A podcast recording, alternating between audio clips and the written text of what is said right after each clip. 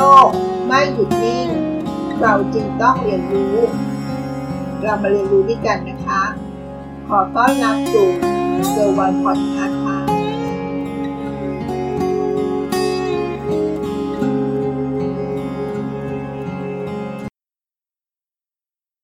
เรื่องราวของการทำธุรกิจ ก็จะมีกลยุทธ์ที่เราพูดไปหลายเรื่องแล้วนะคะ วันนี้ก็จะเป็นกลยุทธ์อีกรูปแบบหนึ่งเราเรียกว่า Rod l e d d e r Price มารู้จักกลยุทธ์ขายขาดทุนในสินค้าบางอย่างนะคะ เพื่อให้ได้ภาพรวมได้กำไร เป็นเครื่องล่อให้คนเดินเข้ามา ติดกับดักก็ว่าได้นะคะ ปกติแล้วการขายสินค้าสักชิ้น เราคงอยากที่จะตั้งราคาขายสินค้าของเรา ให้สูงที่สุดเท่าที่จะเป็นไปได้ เพื่อให้ธุรกิจของเรา มีรายได้และกำไรมากที่สุด นั่นก็คือเป้าหมายของธุรกิจโดยทั่วไปนะคะ และก็คงแปลกใจไม่น้อย ถ้าเราจะบอกว่าบางครั้งธุรกิจไม่น้อยนะคะ กับเลือกที่จะตั้งราคาขายสินค้าและบริการต่ำกว่าราคาตลาด หรือบางครั้งอาจจะต่ำกว่าราคาต้นทุนก็ว่าได้นะคะ พูดง่าย ๆว่ายอมขายขาดทุน เคยสงสัยไหมว่า เหตุผลอะไรที่ทำให้ธุรกิจเหล่านั้นเลือกที่จะขายขาดทุนทำไมถึงเป็นแบบนั้น ของชิ้นนี้ลดราคา 50-80%ขายถูกกว่านี้ไม่มีอีกแล้ว ลดราคาเฉพาะช่วงนี้เท่านั้น เชื่อว่าประโยคกล่าวนี้ หลายคนน่าจะเคยผ่านหูผ่านตามมาบ้างนะคะ โปรโมชั่นพวกนี้ มักถูกร้านค้าต่างๆนำมาใช้เพื่อร่อตาร่อใจเรานะคะ ลูกค้าที่ชอบของถูก ก็จะติดกับดักได้ง่ายเลยใช่หลายคนก็คงอาจจะสงสัยว่า เมื่อธุรกิจยอมขายถูก จะไม่ส่งผลต่อร้านค้าหรือธุรกิจนั้นที่นำกลยุทธ์นี้มาใช้หรือไม่คำตอบก็คือ แม้จะขายได้เท่าทุน หรือแม้ในครั้งที่ขายขาดทุน ในสินค้าบางตัว หรือบางอย่าง แต่ถ้าร้านค้าหรือธุรกิจหรือผู้ขายเอง สามารถขายสินค้าอย่างอื่น แล้วได้กำไรที่มากกว่า ธุรกิจเหล่านั้นเขาก็จะยอมทำนะคะ กลยุทธ์การตั้งราคาแบบนี้ เราจึงเรียกว่า Rod Little Price พูดง่ายๆก็คือกลยุทธ์นี้ถูกนำมาใช้ในกรณีร้านค้า หรือคนขายสินค้า มีความต้องการดึงดูด หรือร่อใจให้ลูกค้าเข้ามาซื้อสินค้าและบริการที่ร้านนะคะ โดยอาศัยการลดราคาสินค้าบางชิ้น แบบหนักสุดๆ หรือลดแบบสุดๆ เพื่อแลกกับโอกาสที่ได้ขายสินค้า ตัวอื่นที่มีกำไรสูงกว่า และสุดท้ายแล้ว ร้านค้าก็ยังคงมีกำไรนะคะ จากการขายของภายใต้กลยุทธ์การตั้งราคาแบบนี้ค่ะคำถามที่น่าสนใจ แล้วกลยุทธ์แบบนี้มันเหมาะกับลูกค้ากลุ่มไหน โดยปกติแล้วนะคะ กลยุทธ์แบบนี้จะมีประสิทธิภาพมากเลยนะคะ ถ้านำไปใช้กับลูกค้าที่อยู่ในกลุ่มที่เรียกว่า price sensitive เรียกว่าเป็นลูกค้าที่มักมีความอ่อนไหวต่อราคา พูดง่ายๆก็คือเหมาะสำหรับกลุ่มลูกค้า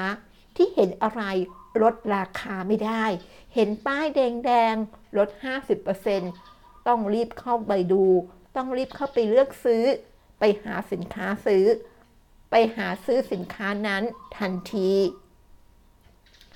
คำถามต่อมา แล้วธุรกิจไหนนิยมใช้กลยุทธ์แบบนี้บ้าง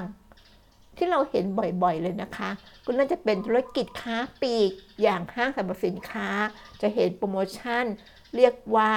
มาทุกวันมาทุกเสาร์อาทิตย์ และอาจจะมาตามเทศกาลต่างๆ ด้วยนะคะ หากเราลองนึกภาพเวลาเราเดินเข้าไปในห้างสรรพสินค้า ซึ่งข้างในนั้นก็ถูกแบ่งส่วนออกเป็น 2 โซนหลักๆด้วยกันนะคะ โซนแรกก็จะเป็นโซน Department Store ซึ่งจะมีพื้นที่ในการขายสินค้าที่หลากหลาย มีการจัดแยกเป็นแผนกแผนก เช่น แผนกรองเท้า แผนกเสื้อผ้า แผนกเครื่องใช้ไฟฟ้า และโซนที่ 2 นะคะ ก็คือโซนซูเปอร์มาร์เก็ตซึ่งเป็นที่สำหรับขายอาหาร ขายเครื่องดื่ม และขายของชำค่ะ สังเกตไหมว่าสิ่งที่เราเห็นบ่อยๆ ตามห้างสรรพสินค้าต่างๆ ก็คือการจัดโปรโมชั่นลดราคาสินค้าต่างๆ ในโซนซูเปอร์มาร์เก็ตมากเลยนะคะ เพราะสินค้าส่วนใหญ่ในโซนซูเปอร์มาร์เก็ตนั้น จะเป็นสินค้าที่ต้องซื้อซ้ำบ่อยๆค่ะ ที่เป็นเช่นนั้นก็เพราะว่าห้างสินค้าต้องการให้ลูกค้าเดินทางมาที่ห้างสินค้านั่นเองนะคะ แล้วก็เดินมาห้างมาที่ห้างสินค้าบ่อยๆ เพื่อที่จะเพิ่มโอกาสในการซื้อสินค้าและบริการตัวอื่นๆมากขึ้นตามไปด้วยนะคะ และถ้าเราสังเกตให้ดี เราจะเห็นได้ว่า โซนซูเปอร์มาร์เก็ตในห้างสรรพสินค้านั้น มักจะถูกตั้งอยู่ในบริเวณภายในสุดของอาคาร เรียกว่ากว่าจะเดินเข้ามาในโซนซูเปอร์มาร์เก็ตเราก็จะผ่านโซนอื่นๆ ซึ่งกว่าลูกค้าจะเดินตรงไปถึงอย่างโซนซูเปอร์มาร์เก็ตก็ต้องเดินดูของในโซนต่างๆ ภายในห้าง และแผนกต่างๆ เพื่อให้เกิดการซื้อสินค้าอื่นๆ นอกจากการซื้อในโซนซูเปอร์มาร์เก็ต นอกจากห้างสินค้าแล้ว เรายังสามารถเห็นการใช้กลยุทธ์ Loss Leader Price ในการโปรโมทหรือในการโฆษณาร้านค้าต่างๆ ด้วยนะคะ อย่างตัวอย่างของโออิชิแบรนด์ร้านอาหารญี่ปุ่นชื่อดังนะคะ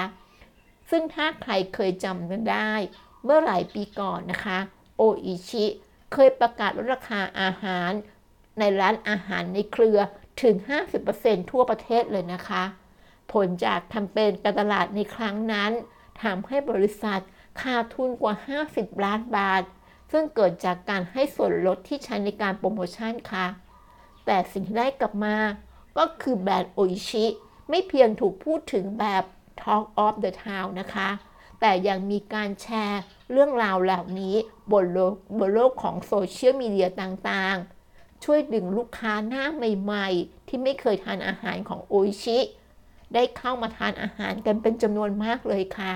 เรียกได้ว่าเป็นการขยายฐานลูกค้าให้เติบโตได้อย่างรวดเร็ว สร้างการรับรู้ของแบรนด์ในวงกว้าง ซึ่งในมุมมองของบริษัทก็นับว่าคุ้มค่านะคะ อย่างไรก็ตาม การใช้กลยุทธ์ในลักษณะแบบนี้ แม้จะมีแต่ข้อดี แต่ความจริงแล้วก็ยังมีประเด็นที่ต้องระวังด้วยนะคะ เพราะกลยุทธ์ ลอสลิตเติ้ลไพรเหมาะกับธุรกิจขนาดใหญ่นะคะ มากกว่าธุรกิจขนาดเล็ก เหตุเพราะว่าธุรกิจขนาดใหญ่ ก็จะมีสินค้าและบริการที่หลากหลายนะคะ จึงทำให้การยอมขายสินค้าบางอย่าง ในราคาที่เท่าทุน หรืออาจจะเป็นราคาที่ต่ำกว่าทุน แต่ก็ยังขายสินค้าอย่างอื่น ๆ ที่มีกำไรมากกว่าได้ค่ะ สุดท้ายแล้ว ก็ยังสามารถทำให้ภาพรวมของธุรกิจขนาดใหญ่ ยังคงมีกำไรอยู่ดีนะคะ เมื่อเทียบกับธุรกิจขนาดเล็กที่อาจมีสินค้าไม่กี่ชิ้นนะคะ การขายสินค้าที่ทำให้ขาดทุน ย่อมมีแนวโน้ม ส่งผลต่อภาพรวมผลประกอบการมากกว่า ท้ายสุดแล้วก็คงต้องยอมรับนะคะว่า ความเป็นยักษ์ใหญ่ของธุรกิจ มีผลต่อการใช้กลยุทธ์ที่เรียกว่า Rod Little Price ไม่น้อยเลยนะคะ อย่างที่ห้างสรรพสินค้า หรือร้านอาหารชื่อดัง ยอมที่จะเสียเสียกำไร หรือแม้แต่ยอมขาดทุนในการขายของบางอย่าง ก็เพื่อจะได้ไปทำกำไรจากการขายสินค้าอย่างอื่นๆ นั่นก็คือรูปแบบของกลยุทธ์ที่เรียกว่า Rod Little Price ค่ะ หวังว่าความรู้ที่นำมาฝากในวันนี้ จะเป็นกลยุทธ์หนึ่งที่เราจะรู้เท่าทันนะคะ ขอบคุณที่รับฟังเกอร์วันพอดคาสต์แล้วพบกันใหม่ค่ะ สวัสดีค่ะ